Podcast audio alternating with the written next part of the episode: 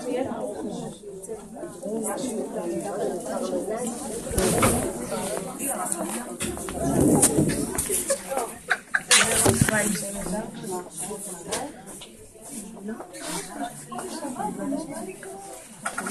week. מה? לא.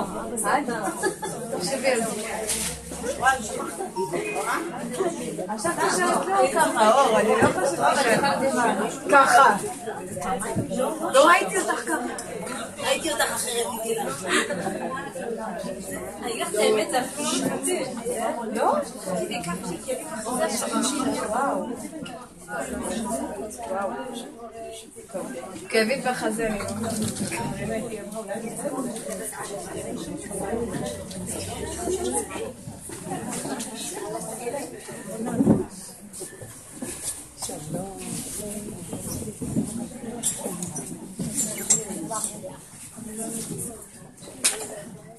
חמור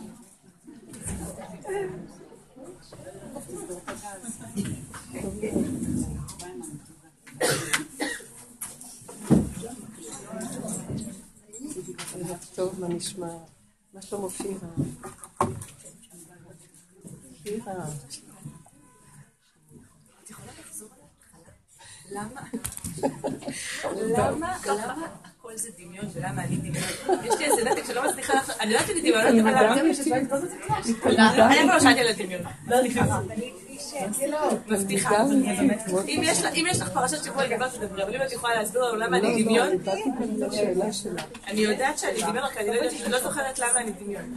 למה הכל דמיון מסביב.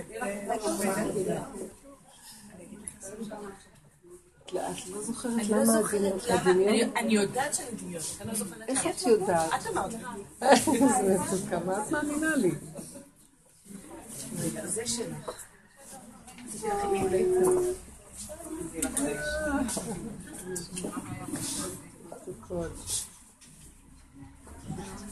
אנחנו צריכים להתחיל לעשות פה קצת מצוות, יש מלא רווקות שרוצות להתחתן. אין לכם איזה הצעות, בחורים, תביאו, בחורות. איפה אנחנו נביא אותם? מה נשמע? חודש טוב, נכנס אדם, שנזכה לשמחה מפיו. אנחנו בשיעורים האלה מגדירים כל דבר מחדש. לא ראיתי לך שנכנס. אני מדברת כל הזמן, זה בעיה. אני אעשה ברכה.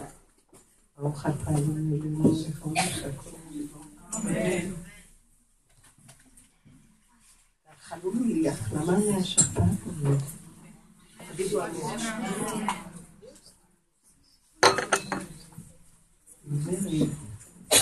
שבשיעורים שלנו אנחנו לא לוקחים את המושגים הרגילים ומבינים אותם על פי השכל הרגיל. כל פעם אנחנו לוקחים מחדש, מפרקים אותם ומנסים להבין אותם מחדש עוד פעם בזווית אמיתית חדשה. גם המושג שמחה, ושנכנס אדר אז מרבים בשמחה. נשמע כתוב גם מי שנכנס אב ממעטים בשמחה. זאת אומרת שכל הזמן אנחנו בעצם צריכים להיות בבסיס של שמחה, אבל יש ריבוי ויש מיעוט. מה זה כשהבסיס שלנו צריך להיות כל הזמן מצב של שמחה? מה זה בסיס של מצב קבוע של שמחה? איך? יפה. כתוב הוא לישרי לב שמחה. מי שחי בישרות, קו וישר, יש לו שמחה תמידית. מה פירוש? אני רוצה שניגע בנקודה השמחה.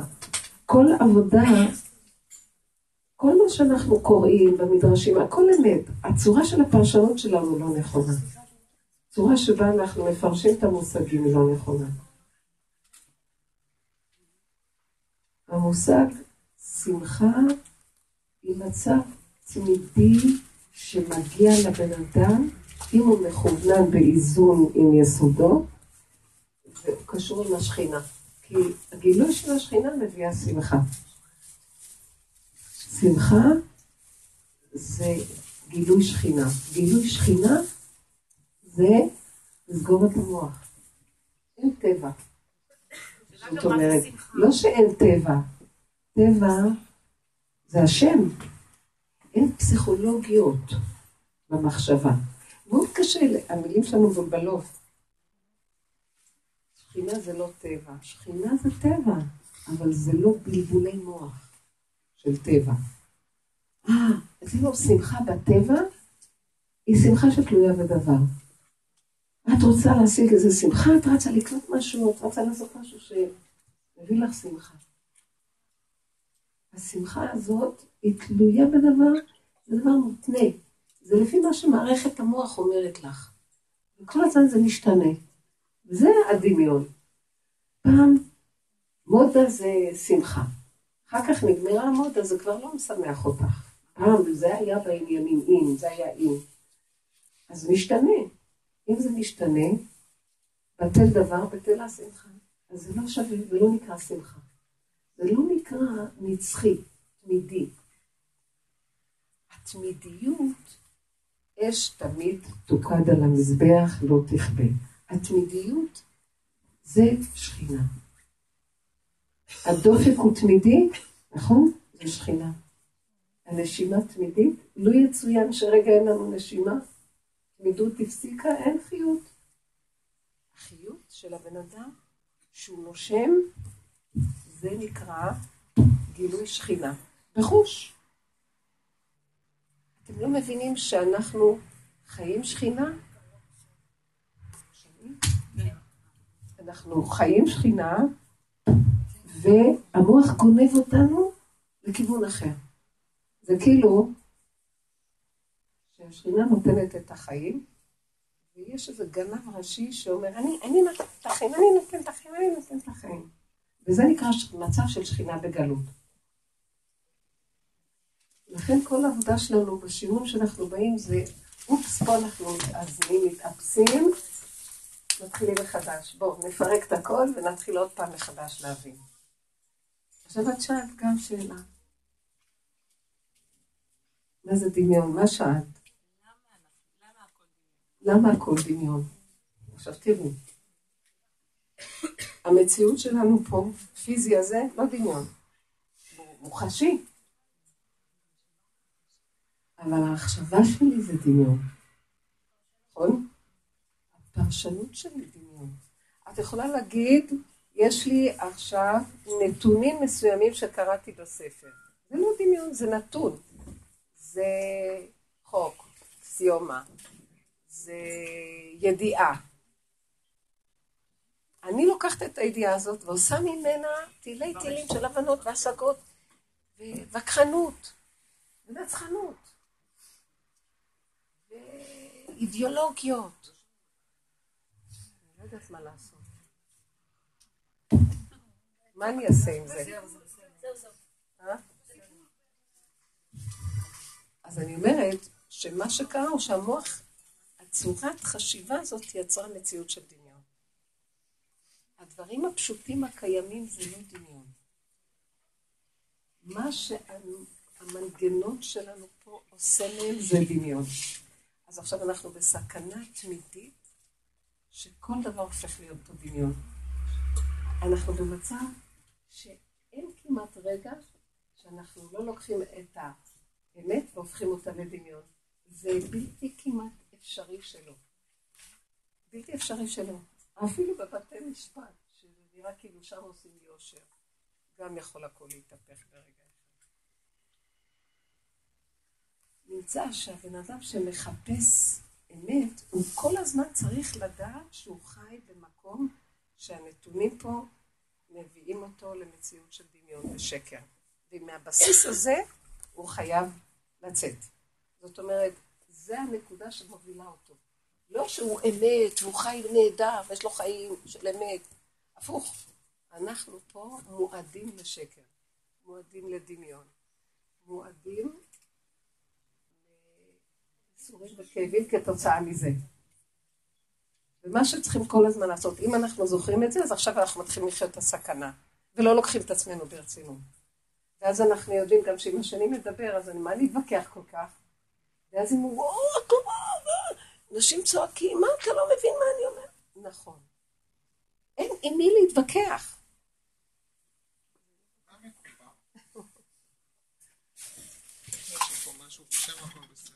כן.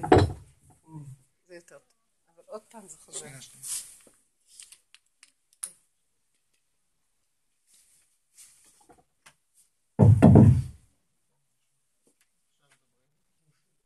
זאת אומרת בעצם שהבסיס היסודי של האדם הוא גילוי שכינה, שמחה. אבל בשנייה זה גם נגנב למצב אחר. כאילו אנחנו תחת חוק אכזרי שנועדנו, הלך עלינו מה שנקרא. עכשיו, מי שאמת עובד נכון, יודע את זה, הוא לא נשבר, הוא מבין כאילו שהוא נמצא בארץ אויב, ובגלל זה גם קיבלנו, התורה היא עזר למצב הזה, לפחות בחלק הראשון, שאנחנו לא נתרחב פה יותר מדי, ולא נלך לאיבוד פה בעולם, והתורה מגדירה לנו מהי שמחה יותר נכונה, שמחה של מצווה, ומה הדרגה גם בכל דבר, גם שמחה של מצווה צריך להיזהר, לא להיכנס לעוללות, לשמחה מה זה עושה, אז נותנים לנו איזושהי מכת עיצוב, וליישר אותנו שלא, שהשיוורון לא יהיה נראה פה יותר מדי.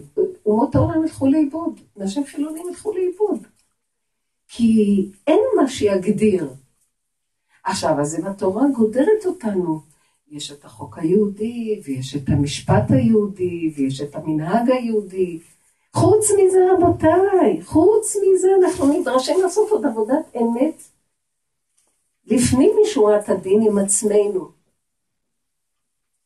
בחורים ובסדקים, כדי להגיע למצב של לזכות להתחבר לאותה שכינה באמת. אז שלא תחשבו שזה שאנחנו חיים בעולם של תורה ומצוות, זה רק התחלה רבותיי. זה רק ההתחלה, מה אתם יושבים על זה יותר מדי שנים? הוא ונעלה בית כלי. זאת אומרת, זה בסיס שנותנים לנו פה עזרה. זה גודר, זה שומע. עכשיו, גדולי עולם הבינו את זה. הם לקחו, והם הלבישו על עצמם עוד ועוד ועוד ועוד, ועבדו ועבדו ועבדו. עד שהשאירו את העולם הזה, איך אומרים? עוברי בעמק הבכה, מעיין ישיתו. הם עבדו כאן עוד שהוציאו את המיץ, תפסו את הנקודות. מה אנחנו באים מתיישבים לאורך ולרוחב, הולכים לאיבוד והיצר יפיל אותנו כל הזמן. מה אתה עצובה? יש כאן מלא מה לעשות בעולם. בוא תפסיק, בוא תתמיד, בוא תעשה, בוא תלך, בוא תבוא. אז במקסימום אומר, אז בוא תהיה צדיק רוחני. גם כן לא אמת. אני מכירה הרבה כאלה שהלכו על גברות ומדרגות ורוחניות, בסוף נפלו בדיכאונות. כל האיזון, העבודה כלפי חוץ, יש לנו את הכללים, כלפי פנים זו עבודה שקטה פנימית של דרישה עצמית. בואו ניקח את הנושא שמחה עוד פעם. כמה אנחנו היום על כלים שבורים. העולם הזה שובר אותנו. כל דבר הכי קטן שלא הולך לנו, אנחנו נשברים. אם לא מסתדר לנו משהו שאנחנו רוצים, נשברים. תשמעו, אם היו דורות אחרים גרים בדור שלנו, היו דורות שלא היה להם מה לאכול. היו דורות ממש, מבחינה כלכלית לא היה מה לאכול. היו דורות שהיו תלאות לא נורמליות. בני אדם היום חיים כמו מלאכים, פעם היו גרים משפחה שלמה בחדר אחד. לא היה מקום לגור. אני קראתי, ירושלים היו בה 12, יש מין חוברת כזאת שעשתה סקר, כשהיו בהם להקריב קורבנות, ושהיה זמן שהבית היה נוהג בירושלים, 12 מיליון איש היו בירושלים. אני חושבת שרק מה שהיו גרים בירושלים, היו 12 מיליון איש. עכשיו תגידו, עוד זה לא ירושלים של היום שהיא רחבה. אז איפה גרו כולם? 12 מיליון אנשים. פתאום נזכרתי שהבתים של פעם היו חדר אחד קטן, היום כל אחד גר בארמון, דירה לבד, דירה של עצמו, וכל זוג צעיר צריך דירה של עצמו, 3-4 חדרים. גם היו גרים, 3-4 חדרים, זה היו כמה משפחות גרו. והבתים הישנים היו קטנים, שמתם לב איך היו גרים, הכל בצמצום קטן מאוד. היום יש לה בני אדם, הכל בכל מכל כל, ואם אין לו איזה משהו, נפשו נשברת לו בקלה קלה. כי הדמיון שלנו מאוד מאוד גדול. הדמיון של המחשבה והמרירות, הוא משכנע אותנו שבא לנו ולא טוב לנו, וזה נקרא דמיון. עצם השמחה הפשוטה, סתם בהיותנו רבי נחמן אומר, או בכלל, ברוך שלא עשני גוי. רק זה שאדם יקום בבוקר וירקוד עד מרוב שהוא יהיה שמח רק בזה שהוא לא נולד גוי, מספיק. תקשיבו מה, אין לי מה לעשות רק לשמוח בזה, טוב זה אנחנו כבר יודעים מה, אבל תראה את החיים שלי, המשכנתה, אלף דברים שהבן אדם ישכנע את עצמו למה כדאי לו להיות ממורמר והחיים שלו לא חיים. וזה הדמיון. מספיק שאנחנו נושמים, היינו צריכים להיות בשמחה. השמחה תמידית מלווה אותנו כל רגע. אין לנו קשר איתה. מה יתונן אדם חי? די לו שהוא חי, ככה כתוב. תראו איזה מוח גדול נהיה לנו. גם זה משהו. מה יתונן אדם חי? די לו שהוא חי. מה זה גם כן משהו? די לו שהוא חי. צריך שיהיה לו חיים. לא, די שהוא חי. מישהו יכול להגיד, מה פתאום? ומורמר כל היום לאורך ולרוחב, אפילו לא יודע למה הוא מיילל במוח כל היום. רק שיבוא לו איזו שמחה שתלויה בדבר, לרגע הוא משתנה. אבל אחרי זה עוד פעם זה חוזר, יש משהו בתת הכרה במוח שמשכנע אותו, שאין לו חיים בכלל, הוא ממורמר לאורך ולרוחב. זה שקר, זה דמיון. וזה הכל דמיון, ואין שום סיבה למה. אם הבן אדם היה חי, מרוכז בנשימה שלו, וכאן בשיעורים האלה אנחנו מבררים את היסוד הזה. בנות, אנחנו לאורך ולרוחב חוזרים על זה. אל תאמינו במוח הזה. יושב משוגע, סטן במוח, הורג את הבני אדם. 80% אנשים עושים כזה. סתם, לא צריך. אם הם היו סוגרים את המוח ומתרכזים בחוויה החושית הפשוטה הקיומית, היה להם עוז ותעצומות בלב, לא להישבר מכלום, היו צוחקים מכל דבר, אוכלים ומודים. יש לי הרגע פיתה, תודה. יש לי משהו מתוק הרגע, תודה, כלום. הילדים העצבנים, זה הכל העצבים שלנו. זה הכל, המוח שלנו ככה, אוכל אותנו כל היום. זה מנגנון מתחתי כל היום, כמו טיטוס, הג'וק של טיטוס בראש, ככה עושה לנו. וזה השקר הגדול שאנחנו חיים בו. אנשים חיים כמו משוגעים, אין מנוחה לאף אחד. אני לא מבינה את זה. מה זה הדבר הזה שלא יודעים לשבת בדירות היפות ולאכול וליהנות? מאיפה נשלם ומאיפה? לא צריך כלום, צריך לאכול ולשתות וליהנות. סתם קצת ירקות ולחם. טוב, פת חרבה ושלווה בה. כן.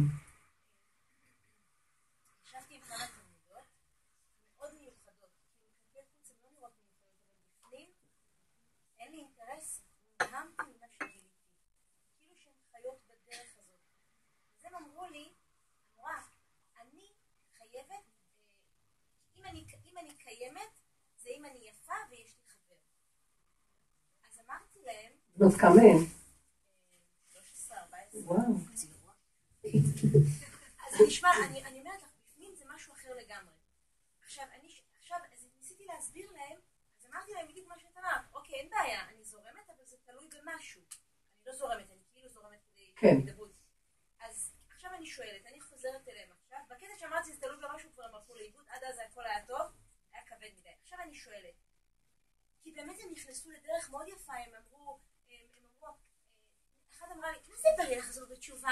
איזה חמור. כן, ממקום, כאילו, עכשיו אני שואלת, אם אני מסבירה לה ששמחה אמיתית זה מקום שזה לא תמיד במשהו. מדהים. אז את אמרת פעם שאם אני סוגרת לילד דלת, אני צריכה לפתוח חלון. נכון. אז איפה החלון? פנימה. אבל תחשבי שזה ילדה. ילדה. מה שקרה בדור הזה, אנחנו הרסנו את הילדים. התרבות הזאת של של משרד החינוך, של צורת חשיבה, של ההשכלה, של המורים והמורות. זה השלוחים של פרעות. זה שלוחים של פרעות, רודנים. מורים ומורות, הם רודנים. כי הם המלמדים והם היהודים, והם פשוט הם המכחול שכותב ומראה דבר. ההתפאר הגרזן מתפאר שהוא חוצב את העץ. מה קרה? מלא גבה ויישוב. ואז הכל חיצוני, במקום להפנות לילדים את המבט לתוך הבשר שלהם, לתוך עצמם, תדעו לכם. הקדוש ברוך הוא כתוב, הברית החדשה שאני קוראת איתכם, שלהבדיל אלפי הבדלות, הנוצרים לקחו את המילה הזאת משם. זה בירמיה, אני חושבת, כתוב. שהקדוש ברוך הוא עתיד להחזיר את הברית שהוא קראת איתנו בחורב, את האור הקודם שהיה. זה כבר לא יהיה אור שלומדים מהמוח, זה יהיה אור שלא ילמדו זה את זה ולא יכנף עוד מורך. לא תצטרך שמישהו ילמד אותך. מעצמך תדע הכל. מבשרים. כל אחד ילמד מה שיכול, מתאים לו באופן השייך לו, ולא יצטרכו ספרים וספריות ומחברות כל היום, ושישבו עליהם שוטים ועקרבים כדי להפחיד אותם למבחנים, וזו צורת החשיבה המותנית, המובנית. אז זה הגלות, אבל מגיע קצה. הילדה הזאת, הילדות האלה היה צריכים, יכנוס אותם פנימה, לתת להם חיבור לעצמן, שילמדו מה זה לחוות את החיים. איזה דבר גדול זה, שהבן אדם קשור עם עצמו, עם החוויה של עצמו, עם הקשר של תפילה, עם מציאותו. אל תגידו ילדים קטנים, ילדים קטנים מההתחלה, הם היום ילדים רגישים והם בעלי נפש, האם יכולים לקשר אותם לתוך עצמם מאוד יפה, בצורה חווייתית, הם לא היו... הם לא יכולים להיות קשורים בשלב הזה עם אף אחד לתת משהו. בגלל זה מנצלים אחד את השני. בגילאים האלה הילדות נשברות. פנתה אליי אימא שהבת שלה בממלכתי דתי.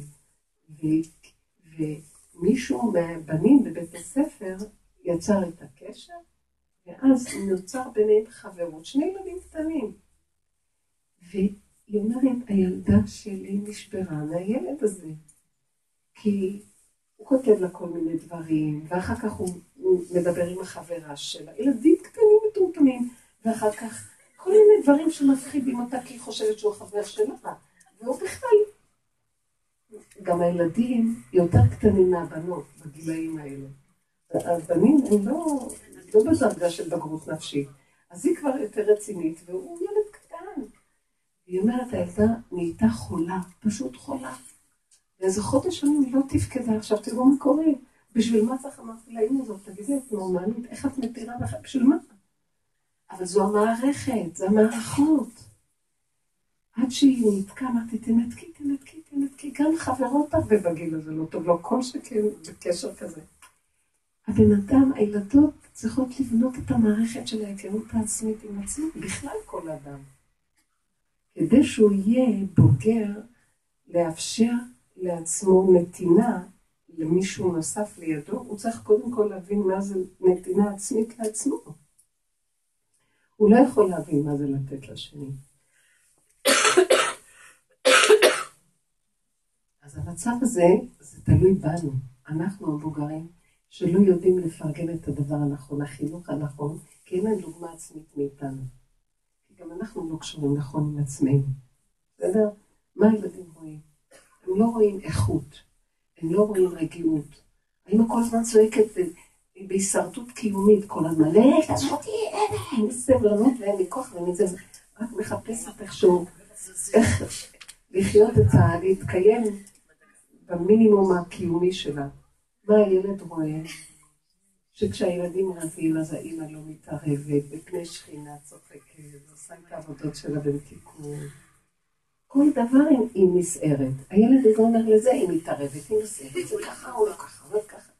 מה הם רואים? הם לא רואים אותנו רגע אחד, יודעים להתאפק, להפנים עם עצמנו, לשתוק, ולא להגיב. לא להגיב. למה אנחנו מגיבים כל הזמן? כי מיד המוח עושה, רגע, חשב, שמחת מה עושה לו? עכשיו זה לא כלום. הוא אומר, היא זאת ככה? אז מאיפה נגלה שידוך אחר כך? אני רוצה אותה בכלל. איזה משוגע. מערכת שמפחידה אותנו כל הזמן, מאיימת על החיים שלנו, ואת מי אנחנו בעצם מרצים את הדמיונות שלנו, וככה כל הזמן רצים אחרי הזנב שלנו. חוזרים. תשובה, ישבת עד השם אלוקיך.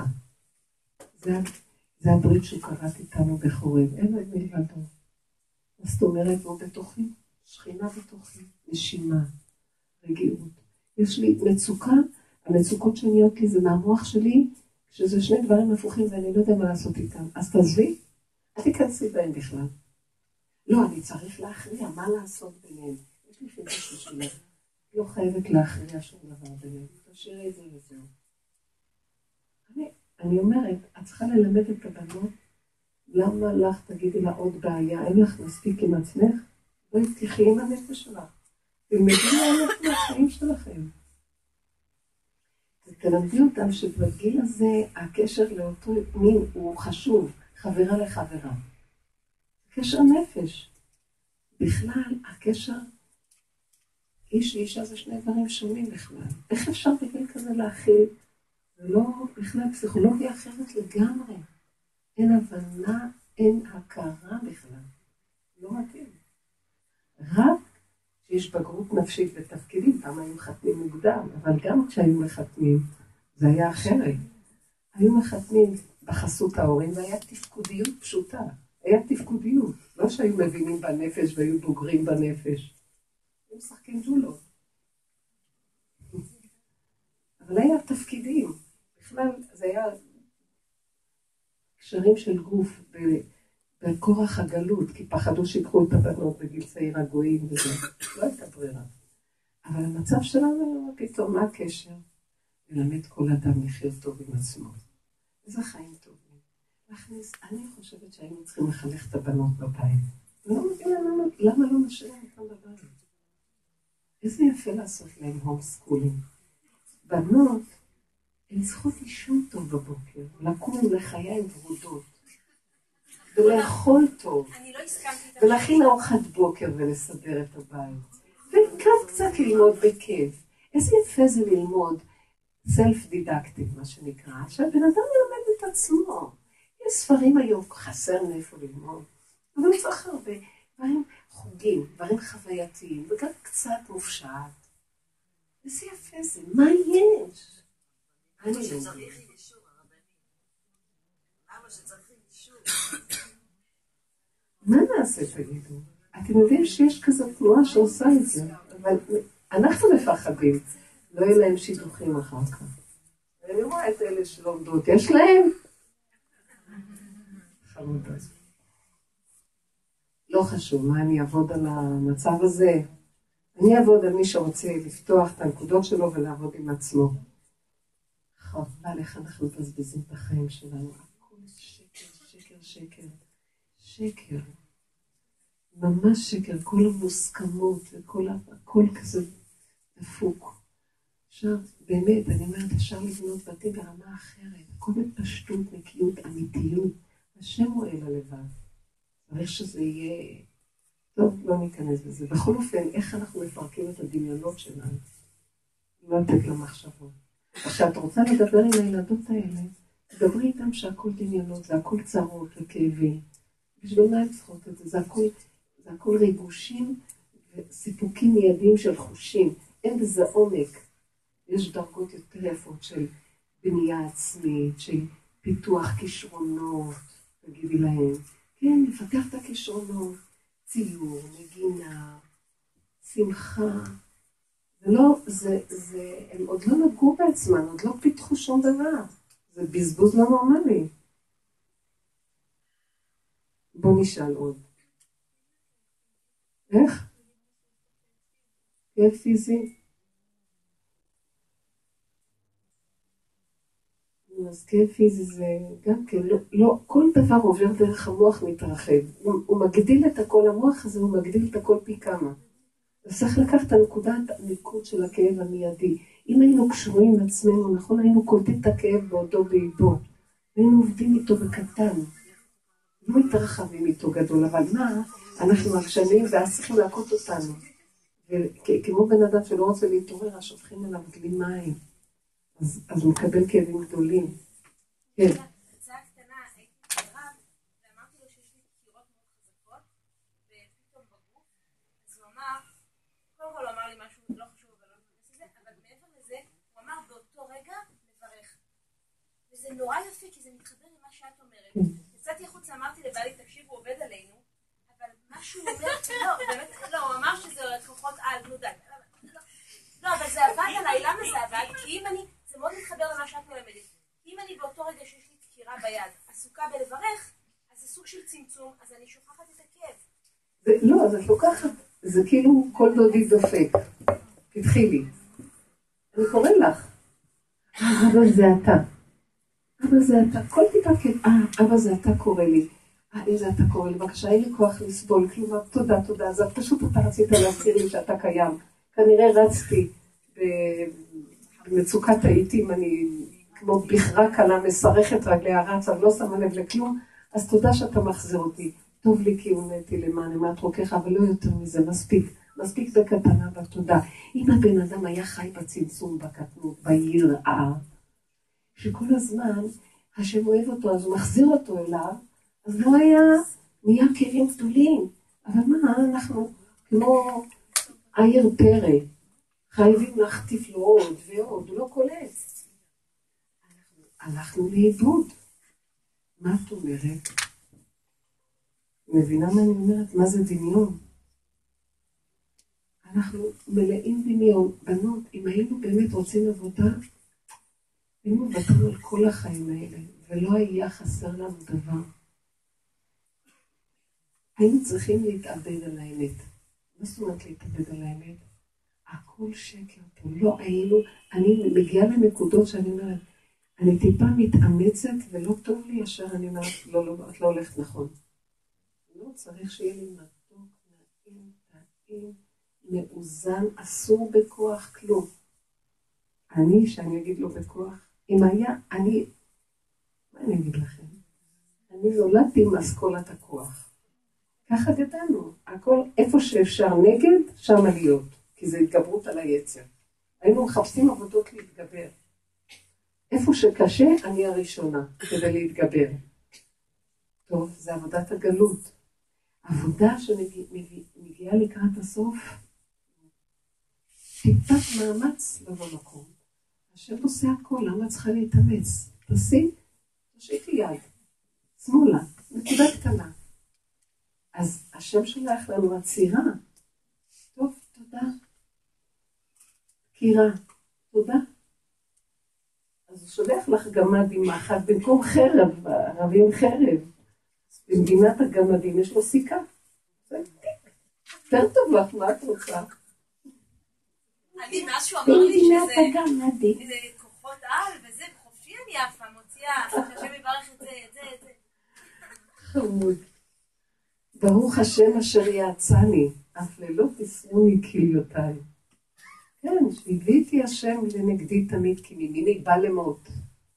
כן, ככה דוד המלך אומר, שכל מה שאתה מעורר אותי זה כדי שאני אזכור שזה הכל אתה. תודה רבה. יאללה, שכחנו פה את החיים, כאילו שיותר טוב לנו. מה יש? אתם מבינות? מה זה השם גם? אני אגיד לכם תמיד, אני תמיד מברר את הכל מחדש. גם הערכות מבוררות. אני לא יודעת מה זה השם, אני לא הולכת עם רוחני. אי אפשר להבין מהו, אין המוח שלנו יכול להשיגו. אבל אני אגיד לכם מהו, נשימה זהו. טוב לי זהו. רגוע לי זהו. מעצבן לי? לא. אם מעצבן לי, זה גם כבר לא. אם מה? מעצבן. אם מעצבן לי, זה עצבים. זהו קורא. לא, הוא נוגע בי, ואז הוא מראה לי שאני עצבנית. הוא שלח משהו להראות לי איך אני נראית.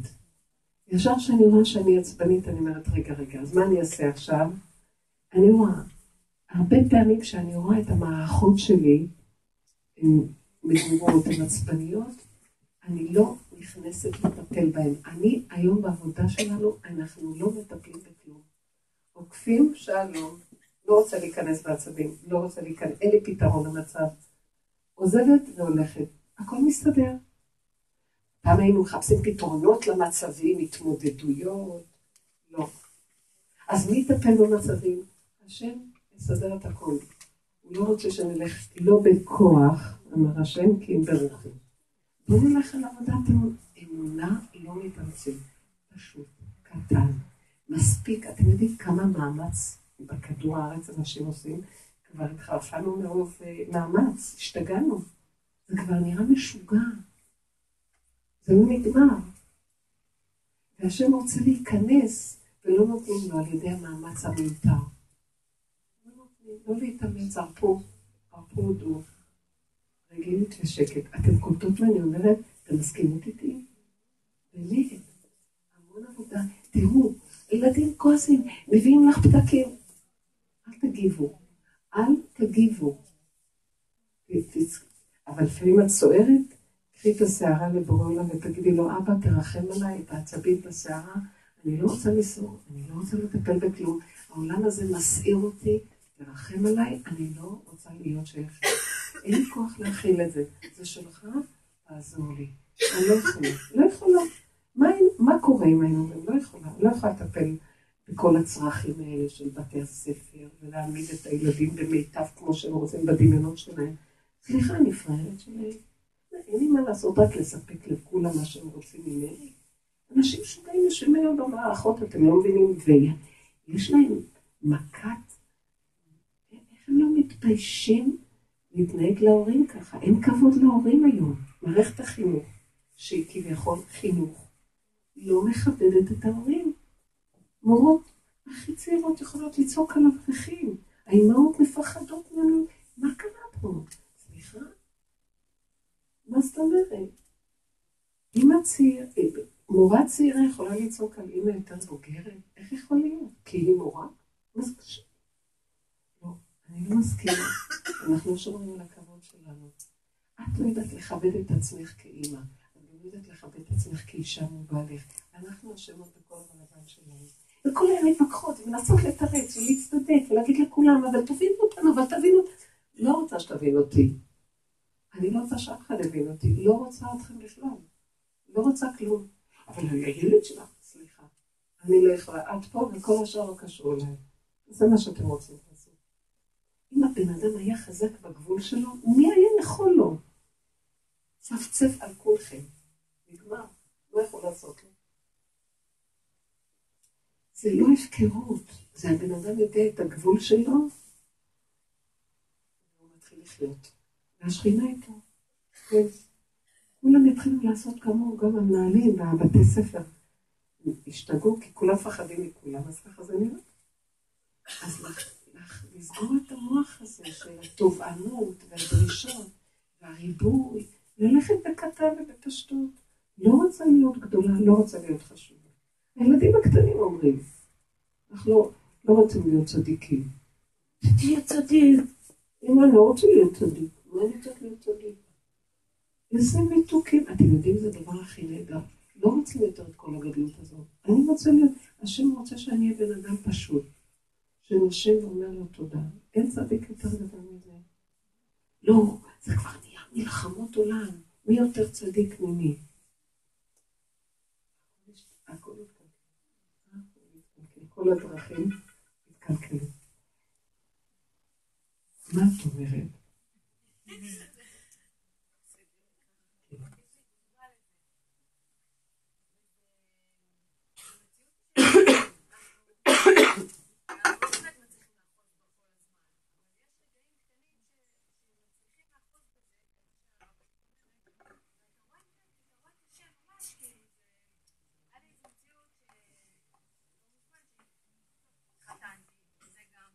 שעה טובה, מזל טוב.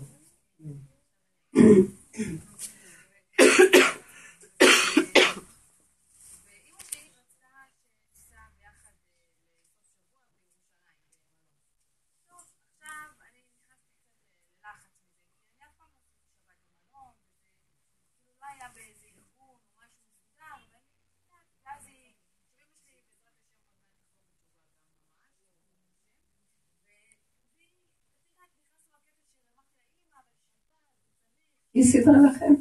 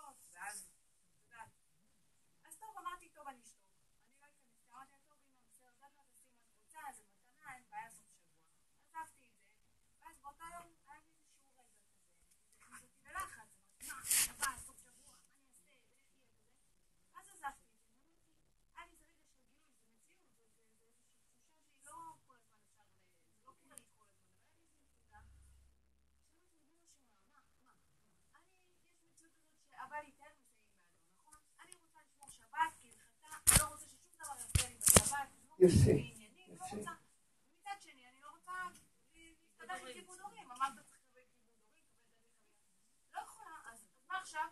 אז אני, זה גדול עליי, אין לי פתרון לדבר הזה. נפלא. תטפל כל אותך, תנהל את זה. אין לי, לא יודעת מה זה. לא רוצה להתכנס ללחץ מזה, גם לא יודעת, עזבתי את זה. זה לקח איזה שבוע וחצי עד שהיא הזמינה את זה. אבל טוב, הזמנתי מלון, כך וכך, בירושלים, בסדר. על המלון, מגיעים יום חמישי אחרי צהריים למלון, וזה מגיע, אנחנו קוראים את החברים, אני רואה עכשיו, זה מלון כשר רבנות, כן? כאילו הפלייר של קול ברמה, שבת קול ברמה, כל הבית מלון חרדי עם משגיחים, ומחזור, והכל, וסעודות, ודרשות, ומה שאתה יודעת, אני נהלת את שבת של ערכים, בלי להתאר תורה. אתם רואים, אל תחפשו פתרונות, תגידו לא שם, זה גדול עליי, מה אני אעשה? נמאסנו כבר לקיים את התורה, אנחנו רוצים שיהיה קיים דרכנו את התורה שלנו, הכי כיף. כי כשאנחנו באים לקיים, אז אנחנו מפייסים את זה וכועסים על זה, ואנחנו שוברים משהו ולא עושים כלום. מסכן הבן אדם.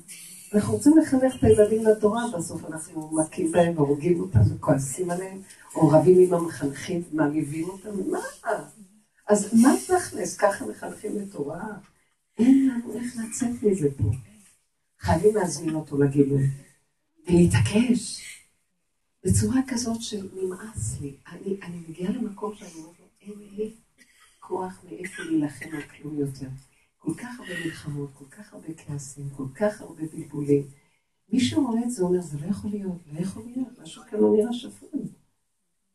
היהודים נראים שרידי חרב, פליטי מלחמה כבר. אנחנו רוצים רגילות, גילוי שכינה. רצוננו לראות את מלכנו, למה לא מגיע לנו, מה יש פה? כן.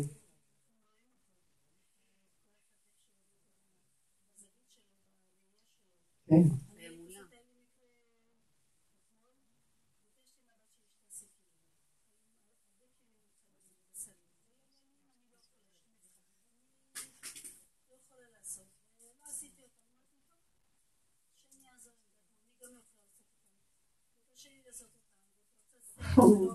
זה בגילוי שכינה, זה כלי מלא קיור. זה התחיל להגיד בסלי ביחד. טוב, אני יושבת ומגיד, שאני אעזור לדעת מה אולי מחר אני אעזור, ואני אעשה את זה, אני היום לא עושה את זה. טוב, שום דפיקה בדלת, הנכדה שלי קטנה נכנסה.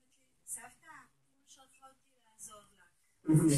מה את רוצה שאני אעשה לך? אמרתי לה, אני אעשה את הכלים האלה. רופאים שקרים לא למחר. רפלה. סבתא יש לך גם חלבי, בואי ממש, וגם חלבי. אז אני חושבת כשמאמינים באמונה שלמה שהאלכוהול הכל מוסדים, זה לא רק הדברים האלה, זה דברים קטנים, זה דברים גדולים. אני הייתי מזמינה באותו רגע שהוא יביא לי פיליפינית קבועה.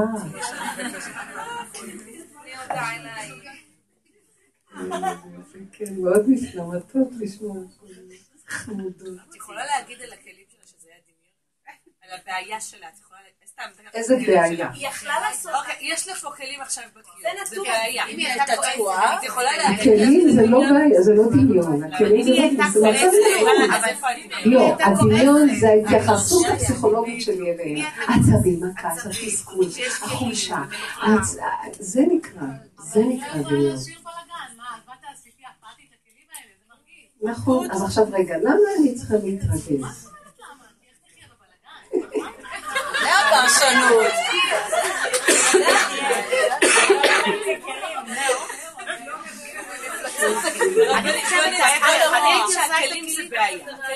הכלים זה לא בעיה, הפרשנות של המוח על הכלים זה בעיה.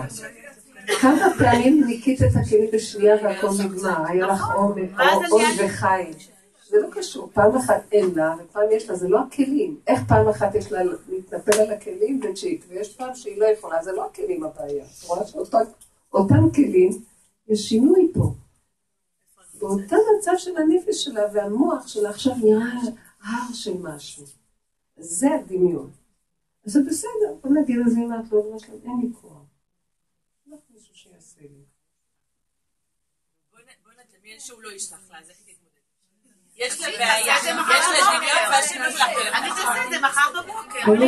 אני ראיתי הרבה פעמים שלא באמת נהיה ישועות כאלה שפתאום מישהו, אבל יש להשם הרבה דרכים.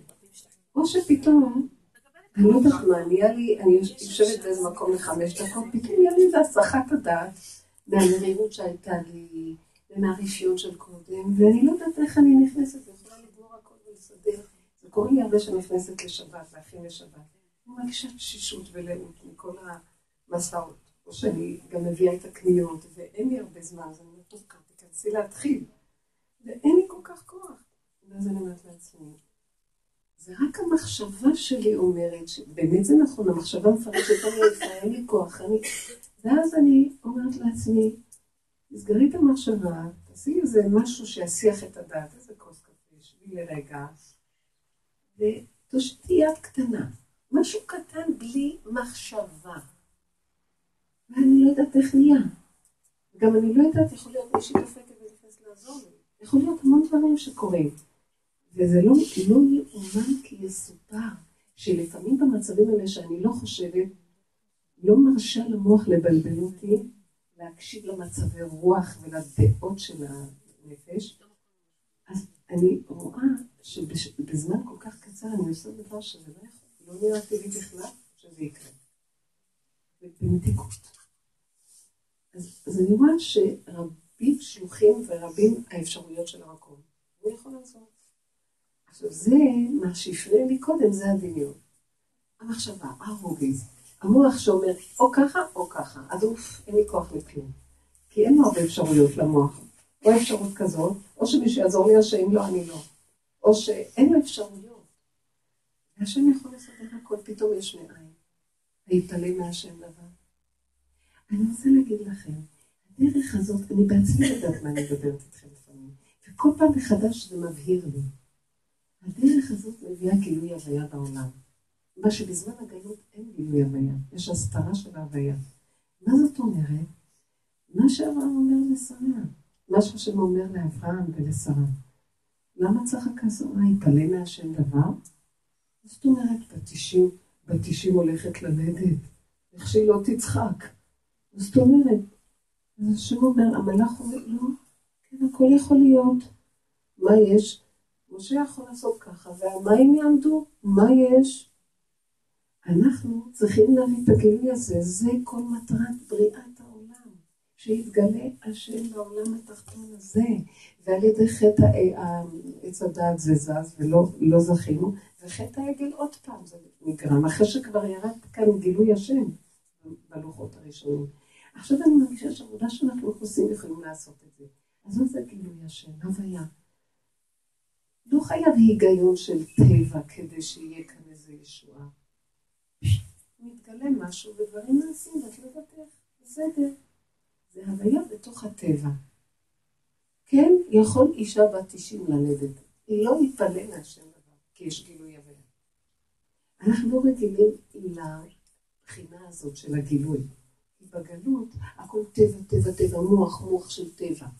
אך נמאס לי כבר מהמוח הזה, הוא מוח דפוק, נגבל.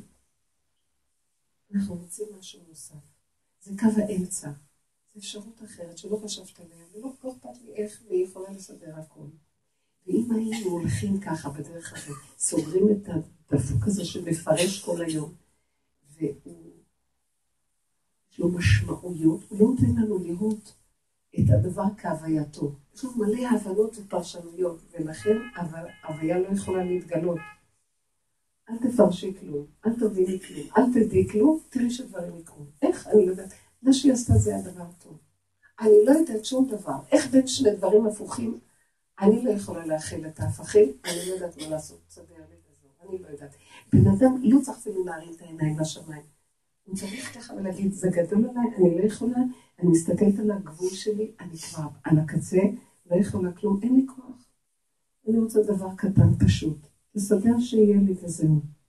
שלום, תאמיני שזה יקרה. תדעי, מה זה תאמיני? תדעי, מה זה תדעי? זה לא רגש, אמונה זה לא רגש, אמונה זה לא רגש. זה ידיעה פונקט. נפל הסיום, נקודה, זה קורה. זה לא דבר שאפשר להסביר מה זה אמונה, גילוי הוויה. אמונה זה הוויה. אין הוויה בטבע. הטבע זה חוקים. עכשיו, מי יצר את כל זה? פתאום הוא מתגלה, הוא מזיז את הכל, הוא עושה מה שהוא רוצה עכשיו, מי יגיד לו מה לעשות? והוא חי וקיים. אתם לא מבינים שמגיע לנו, אתם לא מבינים שהשם מתחנן שהוא רוצה להתגלות, הוא ממש בנו לפקוד. אנחנו מדי בגלות, מדי בשכל הטבעי, מדי בהיגיון, מדי בנורמה של החשיבות, ולא יכולים לחשוב שהיא אפשרות אחרת. אתם יודעים מה היינו צריכים להגיע לאיזה מקום? את תגידי להשם יקיים את מה שאת רוצה. כי הוא ברא את האדם למצב הזה. מה אני בורף? אתה בורף? איך הלכנו מלגלות? איזה תסכולים, אנשים מבקשים את נפשם למות. אין להם כוח לכלום, הכל הפוך על הפוך. עולם משוגע זה נראה פה. אז בשביל מה ללדת ילדים? הכל נהיה קשה, אז בשביל מה להתחתן? בשביל מה כלום? לא צריך להיות ככה. למה? להתחתן זה טוב. גילוי הוויה, חיבור של שני כוחות, גילוי השם. ילדים זה דבר מתנה, אבל יש כאן גילוי השם. אם אין גילוי השם, עדיף להם, אין כאן כלום. רוגז, עמל, יגיעה, טירוף. וזה העניין של התשובה שלנו, לשוב אליו. לשבת עד השם אלוקיך. שוב אליו. שובבים, הרפה משובתם. זה לא לשוב, בוא נברר את המושג הזה מהמושג הזה. מה יותר נכון ומה פחות נכון. נמאס לי כבר מהמוח הזה. אין נכון, אין לא נכון. מבינות? זה אמונה פשוטה. זה פשוט, מתי מגיע לאמונה הפשוטה הזאת? זה לא מדרגה, אתם יודעים מתי שכבר לא יהיה לנו שום כוח ושום דבר כבר. זה כל כך פשוט, זה לא שמה בשמיים. זה לי וכוח, לי כוח, את רוצה לעשות לה טובה, זה אימא, את רוצה להתחתן, יאללה התחתנה, צריכה ללכת למלון גם כן, סיפור. הכל כבר, אין כוח גם לזה, אני צריך מצידית לי את הבקתה שלי לעשות שבת ולאחת, מה את עכשיו מסדרת לי? אבל הבן אדם מאוד יפה, את לא מפרקת לא את זה ולא את זה, זה הכל מאת השם. סדר אתה את העניינים שלך, תתגלה בעולמך, סדר לנו את החיים. איך אנחנו חיים בתרבות שלנו? כוחנות, ישות, מה אני לא אעשה, מי אעשה? בחירה, אנחנו קוראים לזה בחירה, זה בחירה, זה כבר לא בחירה. אנחנו לא גומרים לבחור משהו גיש אחת כמו 2 ימין ו5 משמאל. אין כזה דבר, מה הבחירה שלי מובילה? אני לא יודעת מה זה בחירה היום. אני לא סומכת על עצמי בכלום, לא סומכת. כי אתם יודעים מה זה בחירה? בחירה זה שאת עושה את העבודה, זה נהנה וזה לא חסר, הכל מדויק. לא יכול להיות, אני אבחר במשהו מישהו אחר לסבול, זה כזה דבר.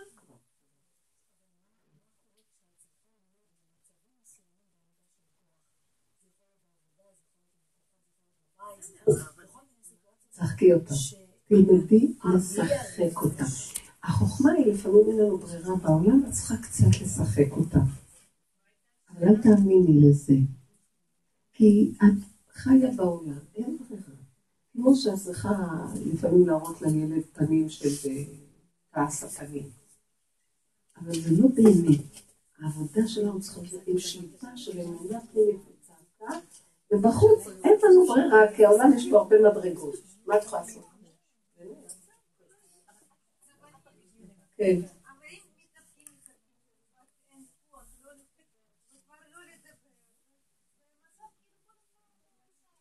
תצעקי, תוציאי.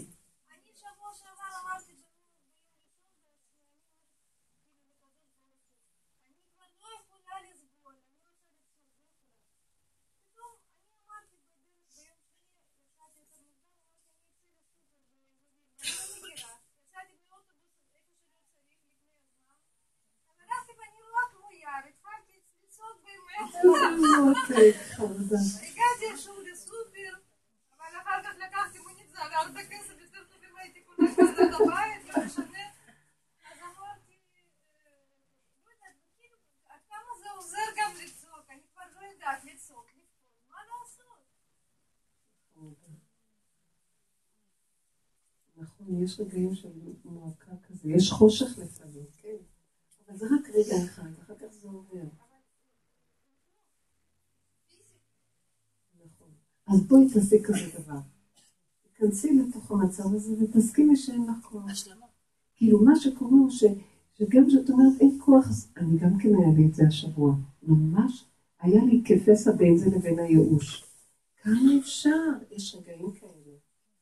ואז באיזשהו מקום אמרתי, וואי, אימא'לה, אני יכולה עכשיו ברגע אחד לאבד את כל העבודה, וברגע אחד אני אכנס לייאוש, עצבות. ואז הבנתי שהוא מנסה לעבוד עליי כדי לשבור אותי, ואז אמרתי, אז ככה זה, אז ככה זה. ממש בשנייה הייתי חייבת גם לא לעשות מזה שום עניין. מבינה מה אני אומרת? כי ההתרגשות, על ההתרגשות היא תפיל אותי. שאני אפרש את המצב הזה, עד מתי? וזה, יש איזה שלב בעבודה שזה גם מסוכן מאוד. כי יש איזה רגע שאם יש מישהו שיכול להגיד עד מתי זה אנחנו, גם את זה הוא מנסה אותנו. ואז אני אגיד, כאילו הוא בא להגיד לי, יו, עד מתי? ואז אני מסתכלת ואומרת לעצמי, זה הרי לך, הולך לפתות אותך עכשיו, שיוצא עד מתי, מה אכפת לי? לשחרר, לשחרר, אין לך מאף אחד כאן כלום. לא שווה שום רוגז ושום צער ושום כלום. דמיון הכל. היה משהו מאוד חזק שפיתה אותי להיכנס לעצבות. משהו בחיי האישיים. מבטיחה לכם. ופתאום אמרתי לעצמי, מה קרה לך? ממתי יש לך חיים אישיים בכלל? פתאום נהיה לי חיים אישיים, הבנתי לך, בא אליי, מזמן ויתרתי עליהם. לא, ויתרתי במחשבה כדי שלא יפתה אותי, ושאני לא אהיה בכל מיני עצבויות, שטויות. פתאום הוא בא מחדש, כן, והוא סידר לי חיים עצמיים ואישיים, ואז ראיתי איך הוא מנסה לפתות אותי בעצבות. רגע, הבנתי שאסור לי להתרגש מההתרגשות ולא לפרש שום פרשנות ולוותר על הכל ולהגיד, הנשימה הצילה אותי. נשמתי ואמרתי, אין כלום, אין כלום. תצחיקי, תצחיקי. אני פשוט שבועיים לא הייתי בשיעור רבנים. התחלתי לצחוק, עשיתי כלום. ורגע לפני כן כמעט רציתי להרוג מישהו ולהתאבד גם. בשנייה שהוא צובע לנו את המוח, ואחרי זה אין לך אחד פה. כלום, לא שווה. ואפילו אם נפל, חריג את כלום. לא להתרגש משום דבר. שקר הכל. היו זורקים את בשרו של רבי עקיבא והיה צוחק, כי זה היה הניסיון שלו. שיסרקו את בשרו זה לא היה ניסיון. שהוא יגיד זה תורה וזה זכרה, או שהוא יצחק. מה זה שיצחק? שיבין שמנסים אותו אם יוצא מהעולם בצחוק או בבכי בצחוק. עם כל החיים האלה. בכלל אין פה חיים דרך אגב. רק מעבר, הכל מעבר. ובשנייה, אתם תראו, זה נראה לנו כאילו נורא רציני פה ומציאות. בכלל אין כאן כאילו, יש רק רגע. שטויות, ויש רק רגע אחד. והרגע זה עוד רגע ועוד רגע ועוד רגע ועוד רגע. ורגע אחד אחרי 120 יכולים לצאת מפה, ונדמה לך שעוד את חיה פה, את יודעת שאנשים יצאו בעולם וחשבו שהם עוד חיים, אז היו צריכים להזכיר להם שהם כבר מתו, הם לא ידעו שהם מתו. אני אגיד לכם, מי שחי רק עוד רגע ועוד רגע, הוא לא ידע שהוא ריב, אני מבטיחה לכם, זה חיים טובים.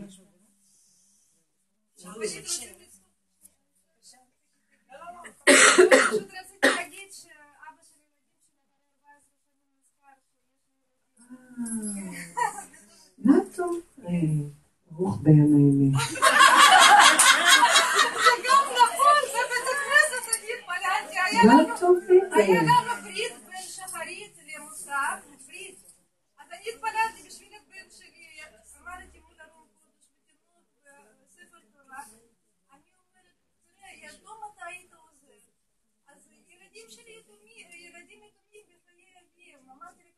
נכון, הם היו גם ככה יתומים. נכון, במוח שלי פתאום, אולי הוא יקום לתחייה, באמת, ובמוצאי שבת הוא יתקשר. באמת אני אומרת. לא הבנתי, הוא נפטר או מה? אל תאמין לכל הרבנית, אצל השם הכל אפשרי. איך היא אמרה את זה? היה מגש להשם דבר? אני כעסתי עליו.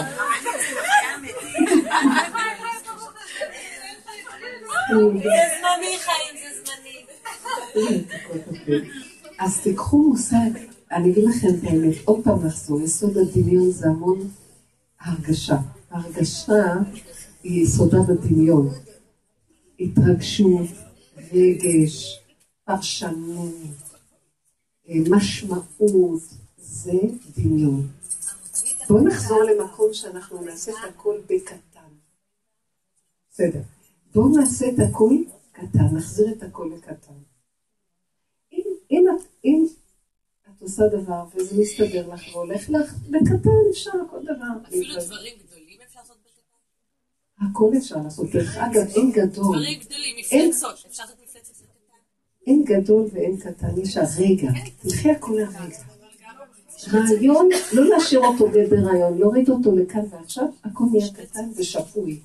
וזה טוב. אבל זה מפלצת. מה זה? אל תסיק לי, זה מפלצת. נגיד הכלים, לא לכלים בכיור, משהו יותר מפלצת. למשל. מופע. לא חס בכלל. נגיד פסח. פסח זה נורא מפלצתי. אפשר לדעת פסח בקטן, אפילו שהוא מפלצת. אבל תמיד אנחנו עובדים על זה, המוח שלך עושה מזה מפלצת. המוח הוא מכל דבר, המוח עושה את כל החולים. הוא גדול, מגדיל, סוכית מגדלת.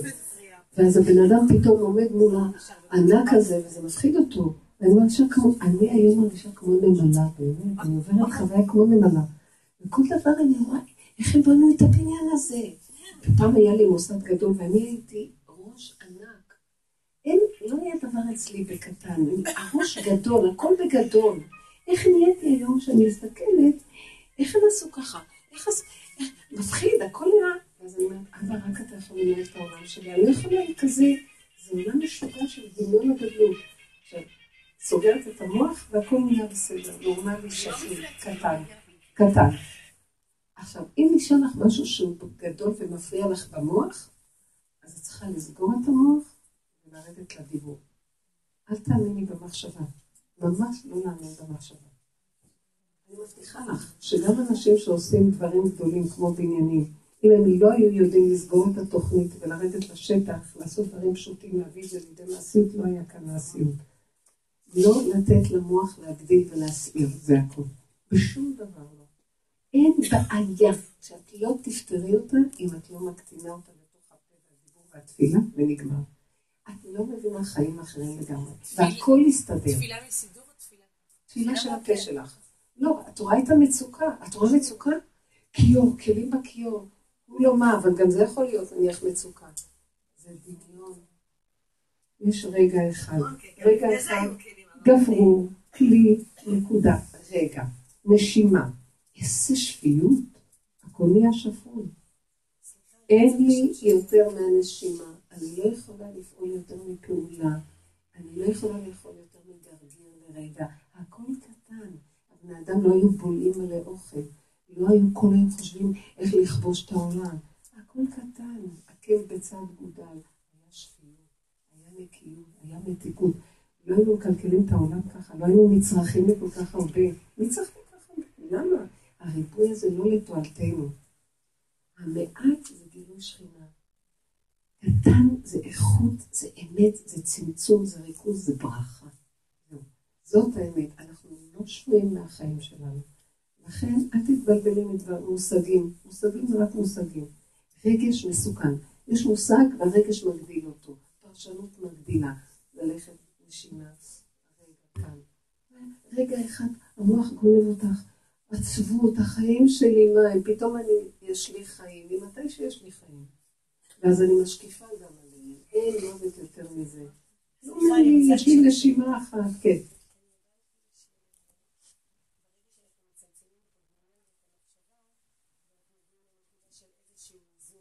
אבל ברגע שאני לא יכולה לצמצם מחשבה, היא לא מחשבה, היא מציאות. מציאות של אובדן. אז ברור שיש רגש, הוא עצב. אובדן שווה עצב, שווה רגש. את עושה את זה עצמי. אז איך אני יכולה לצמצם את זה? אני אגיד לך משהו. טוב לך עם ההרגשה הרעה והקשה? לא. אז די. אם לא, הבן אדם יש לו צרור והבטחות ביד. כי הוא הרשה לעצמו שזה כבר שולט עליו, ועכשיו הוא באובדן. לא הוא באובדן. הוא נתן לנתון להתרחב ולהגיע למציאות של אובדן. אז כבר לא, זה לא הבן אדם שעבד. זה אנחנו הלכנו לאיבוד, את לא מבינה? קרה נתון, הבן אדם שאת מדברת עליו נעלם. זה רצונו יתברך, ואין לנו בעלות על העולם. מה אני עושה מזה, זה האובדן. את לא מבינה? אין לי כאן כלום, ואנחנו מפונקים ומטומטמים, החרבנו את החיים שלנו, ויש לנו מה להגיד על כל דבר. התורה נותנת לנו מדויק. בדיוק. הדבר היחיד לניחם אותי זה הרצון השם. בדיוק. שערי שם, שערי שם, בלי אבל. זה הרצון השם, עשיתי מה שההלכה מחייבת אותי, יש את הזמן. שלא נדע שיושבים על הנפטר, זה טוב, לא לנפטר, זה טוב לנו, פה בעולם הזה. הנפטר הוא בשבע ברכות בעולם העליון בכלל. אנחנו פה צריכים את הזמן לפרידה. וגם פה, אנשים שעמדו על עצמם, גם את זה כבר מצליחים. עשו כהלכה אומרת, אבל אין לעצמם כבר לא צריכים. ויש משהו פשוט.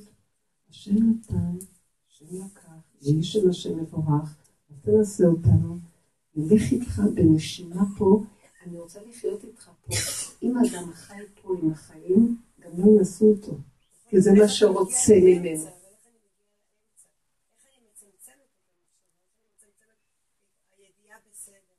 לסגור אותה, לסגור. זהו, אבל בצורה פרגמטית איך אני עושה את זה. איך אני סוגרת? את מוצאת, תקשיבי לי, את מוצאת את עצמך לבד בבית, והדמות, המחשבה והזיכרון, נכון? ואת פה ואת פה. אנחנו בשיעורים מסגלים מנגנון שמושך אותנו למציאות. רגע, הלכתי לאיבוד. כמו שהיא, תחזרי למציאות. תחזרי למציאות, מה שהיה היה, זה לא קשור אליי. אז את פותחת את הפה ואומרת, אבא זה שלך, אני לא מסוגלת לסבול כאן. אין לי שליטה, אין לנו שליטה, למה שאני יוצרת את זה? מה? תדעו לכם, גם הנשמות, אחרי שהן נפטרות והולכות, יש להם צער כשהנשמות בעולם הזה מצטערים עליהם. הם לא מצליחים להשתחרר ולהגיע למנוחה שלהם כתוצאה מזה, זה דבר ידוע. זה טוב שמשחררים הכל. העולם הזה זמני, הכל פה מעבר. אני רק רוצה שכל אחת מאיתנו תסתכל על הכלום של החיים שלה אחורה. כאילו אני מסתכלת ואומרת, מה הקשר שלי למה שאני חייתי? בכלל זה נראה לי כאילו היה מישהו אחר לך, נכון? זה נראה מוחשי שיש לי באמת זה אני והיה כאן משהו, זה דמיונות. תסתכלי רגע אחורה, כמה, 20, 30, 50 שנה. אני לא יודעת מי אני בכלל. אז מה היה פה? כלום, נשימה. נשימה. נשימה. כלום. כלום שלנו. הוא לבדו, בעלות שלו, הנשמה לך, והגוף פעל לך. בואו נראה לו הכרת הטוב שנתן לנו חיים הנשימה הזאת ונודה לו. וזה השמחה. וזה השמחה של פורים. מה זה השמחה של פורים? שאנחנו מגיעים לתכלית של השמחה הפשוטה. מה עושים בשמחה הפשוטה? אוכלים, שותים, שמחים, וצוחקים, ועושים צחוק מהכל, פורים.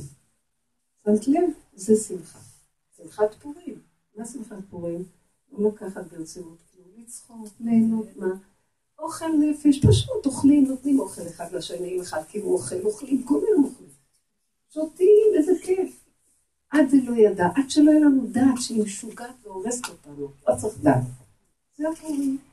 אני אשמחים כבר, אני חושבת שאתה מחכות לפורים, ולא אפשר כל יום לאכול לשתות, ועד זה לא ידע לקיים הידור, שיעזור לנו מתוקות. תודה רבה, חודש טוב, חיים טוב.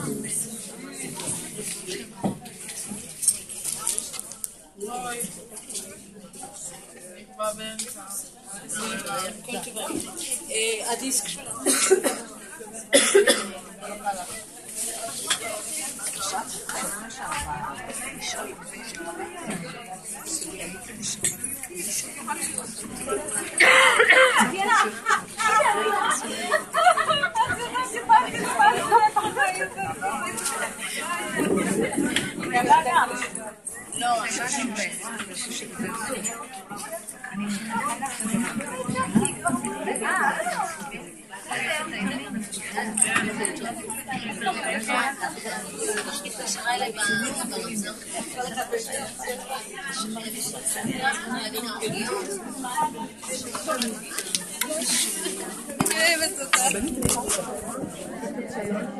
אני אוהבת אותה.